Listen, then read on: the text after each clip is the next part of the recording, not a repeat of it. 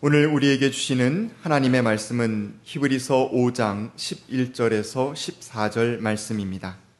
멜기세덱에 관하여는 할 말이 많이 있지만 여러분의 귀가 둔해진 까닭에 설명하기 어렵습니다. 시간으로 보면 여러분은 이미 교사가 되었어야 할 터인데 다시금 하나님의 말씀의 초보적 원리를 남들에게서 배워야 할 처지에 놓여 있습니다. 여러분은 단단한 음식물이 아니라 젖을 필요로 하는 사람이 되었습니다. 젖을 먹고서 사는 이는 아직 어린아이이므로 올바른 가르침에 익숙하지 못합니다. 그러나 단단한 음식물은 장성한 사람들의 것입니다. 그들은 경험으로 선과 악을 분별하는 세련된 지각을 가지고 있는 사람들입니다. 이는 하나님의 말씀입니다. 참 좋으신 우리 주님의 은총과 평강이 교회 여러분 모두와 함께 하시기를 빕니다. 아, 태풍 미탁이 지나간 후에 너무나 많은 상처를 이 땅에 남기고 갔습니다. 정말 오래간만에 많은 인명 피해가 났고 재산 손실도 심각한 지경인 것 같습니다. 주님께서 그 피해를 입은 모든 사람들을 위로하시고 또 그들의 상처 입은 마음을 어루만지셔서 슬픔을 딛고 일어설 수 있는 능력이 그들에게 부여될 수 있기를 소망합니다. 돼지 열병으로 말미암아 파주와 김포 그리고 강화에 있는 돼지가 떼죽음을 당해야 하는 이런 일이 벌어지고 있습니다. 살아있는 가축들을 죽음으로 내모는 이 일이 우리 시대의 죄의 깊이를 보여주는 것만 같아 마음이 아픈데 특별히 그 일을 수행하기 위해서 공적인 직무라고는 하지만 그 돼지떼를 살 처분하고 또 그것을 땅에다 묻고 하는 그 과정을 겪고 있는 수많은 사람들이 트라우마를 겪고 있다는 이야기를 들었습니다. 그럴 수밖에 없습니다. 닭 한 마리를 잡지도 못하는 게 우리들인데 우리 손에 피 묻히기를 그렇게 싫어하는데 그렇게 많은 육축의 생명을 거두는 그 일이 그분들에게 얼마나 큰 정서적, 정신적 파격을 주겠습니까? 이래저래 우리 시대는 슬픔의 시대인 것이 분명한 것 같습니다. 선하신 주님께서 그들의 마음을 어루만져 주시기를 소망할 따름입니다. 주님의 몸 대신 교회는 이래저래 세상에서 탐의 대상이 되어버리고 말았습니다. 각 교단 총회에서 결의하거나 논의한 그런 일들은 우리 역사가 흘러가고 있는 방향에 대한 감각이 전혀 없음을 여실하게 보여주고 있었습니다. 그들만의 리그, 거기에서 그들이 결정한 것들은 우리 사회의 일반 상식과도 맞지 않는 일들을 해내고 있었습니다.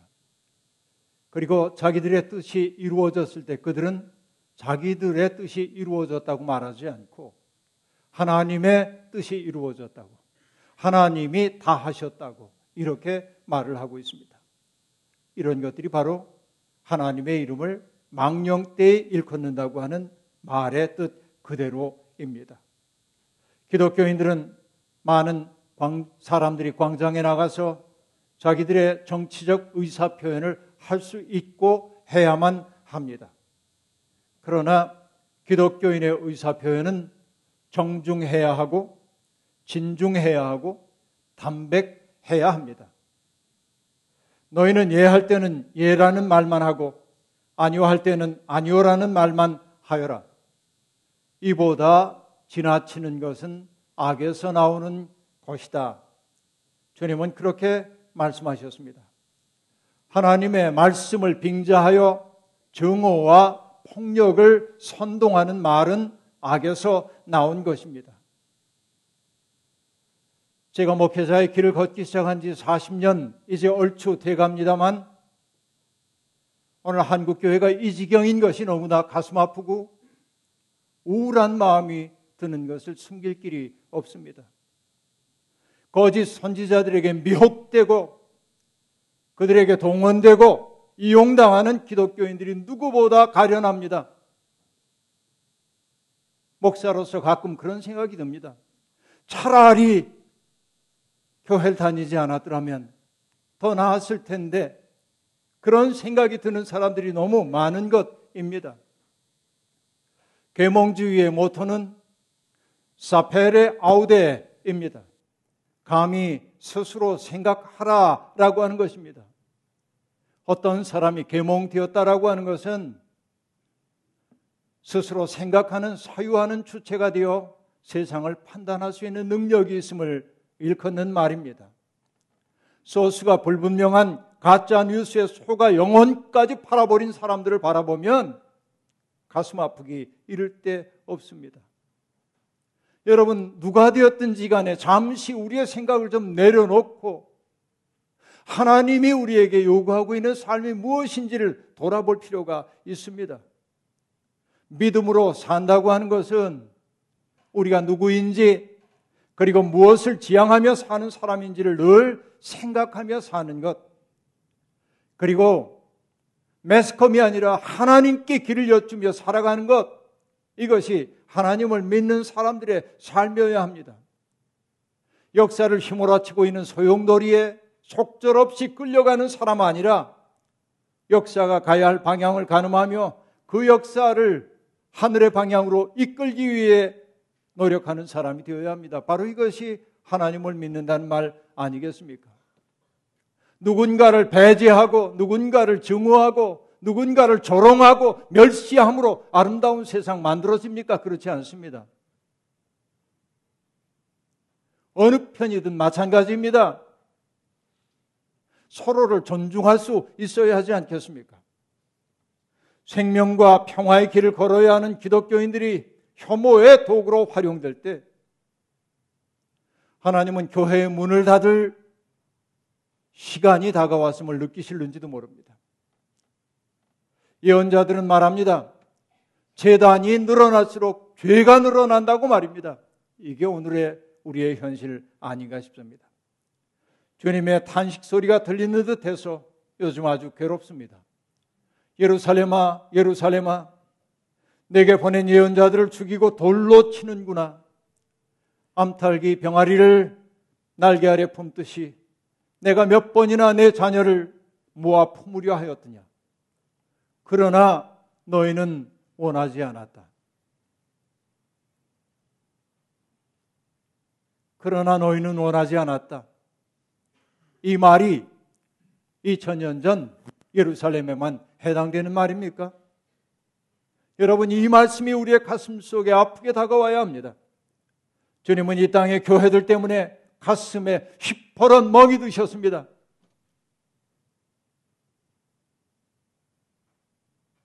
오늘 본문에서 히브리서 기자는 이미 성숙한 믿음의 자리에 이르렀어야 할 신자들이 여전히 신앙의 초보적 원리를 배워야 하는 어린아이 같은 신앙에 머물러 있음을 탄식하고 있습니다.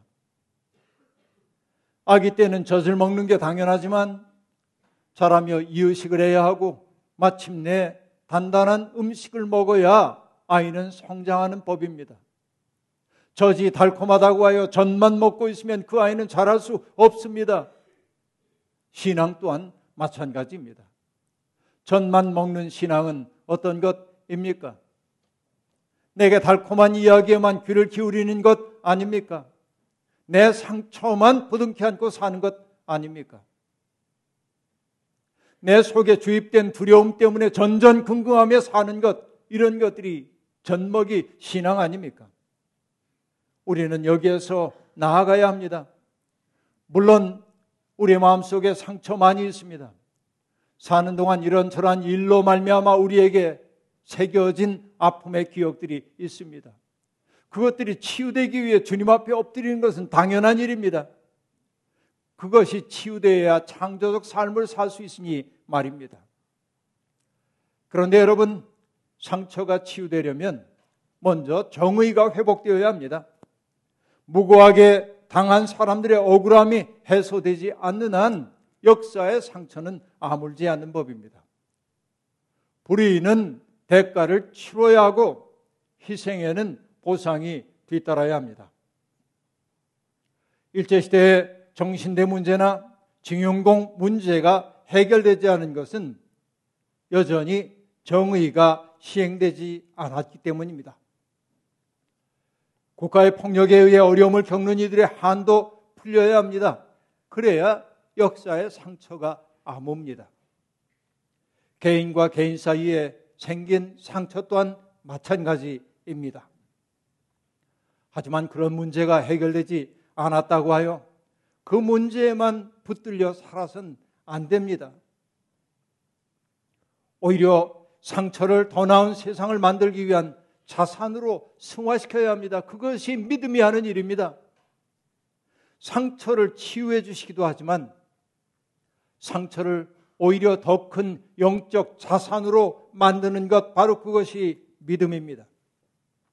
정신대 할머니들이 부끄러움을 무릅쓰고 자기가 겪었던 일들을 이야기하는 것은 보상을 바라서가 아니라 다시는 이런 일이 일어나지 않은 세상 만들고 싶기 때문입니다. 바로 이것이 상처를 딛고 일어서는 삶이라 말할 수 있습니다.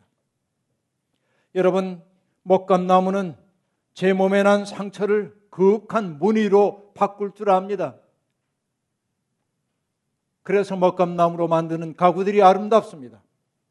내 상처에만 집중할 것 아니라 다른 이들의 아픔과 눈물에 깊이 공감하고 그들 곁에 머물려 할 때, 내가 상처를 겪었기에 상처받은 사람들의 아픔을 어루만지려 할 때, 우리의 상처는 아름다운 무늬로 바뀔 수 있습니다. 이것이 신앙의 신비입니다.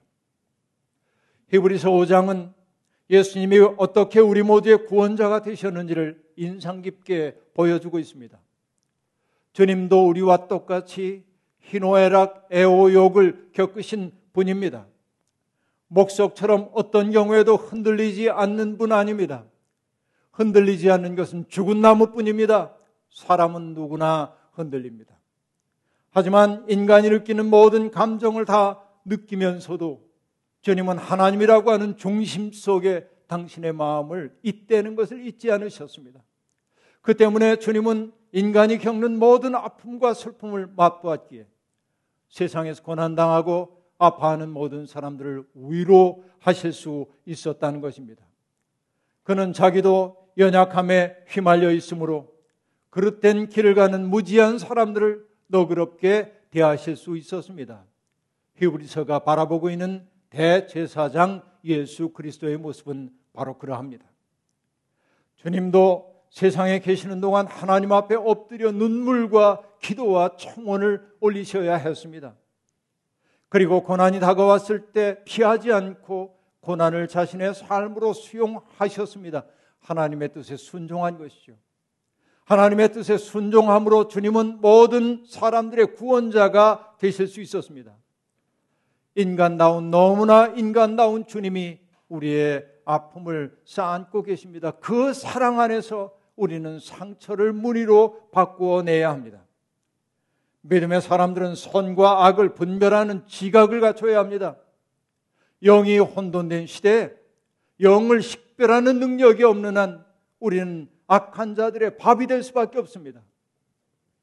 이러저러한 생각이나 메시지가 하나님으로부터 오는 것인지 아니면 인간의 정욕에서부터 오는 것인지 칼로 가르듯 명확하게 인식할 수는 없지만 그러나 우리는 분명한 방향은 알고 있습니다. 하나님의 영은 우리 속에 용기와 위안을 줍니다. 하나님의 영은 우리에게 죄에 대한 슬픔과 눈물을 주십니다. 하나님의 영은 우리에게 평화스러운 마음을 주십니다.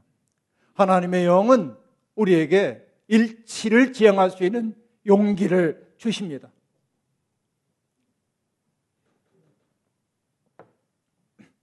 그러나 악한 영은 우리에게 인간적 슬픔만 안겨주고 우리의 마음속에 불편함을 안겨주고 누군가에 대한 적개심을 불러일으키고 누군가에 대한 두려움을 심어주므로 우리가 사람다운 삶을 살지 못하도록 만듭니다.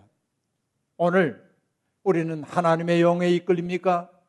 아니면 나도 모르는 사이에 악한 영에 이끌리고 있는 것은 아닙니까? 악한 영에 사로잡힌 사람일수록 자기의 상처만 헤아리고 그리고 이해 관계에 따라 움직입니다. 그들은 하나님의 이름을 부르지만 하나님의 존재를 불투명하게 만드는 사람들입니다.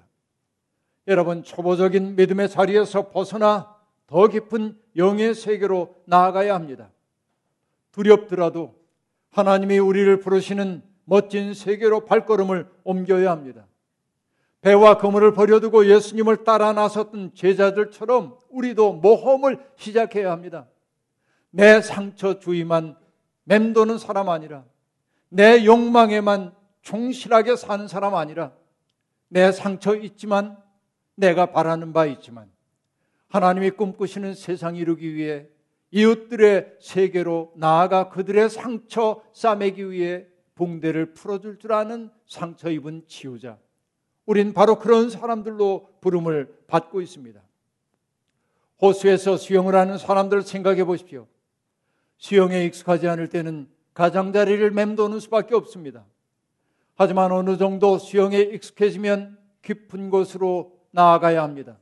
그래야 우리는 두려움 없이 그 물 속에서 우리의 삶을 즐길 수 있기 때문에 그렇습니다. 매일 안전한 가장자리에 머물면 우리는 저 깊은 곳이 주고 있는 맛을 느낄 수가 없습니다. 믿음 또한 그러합니다. 자아의 한계에서 벗어나 이웃들의 아픔의 자리에 나아가야 합니다. 더 나아가 하나님의 아픔을 느낄 수 있어야 합니다. 이 시대를 바라보고 하나님이 무엇 때문에 아파하고 계신지를 느끼고 하나님의 분노하시는 바가 무엇인지를 알아차리고 하나님의 그 마음에 잇대어 살아야 합니다.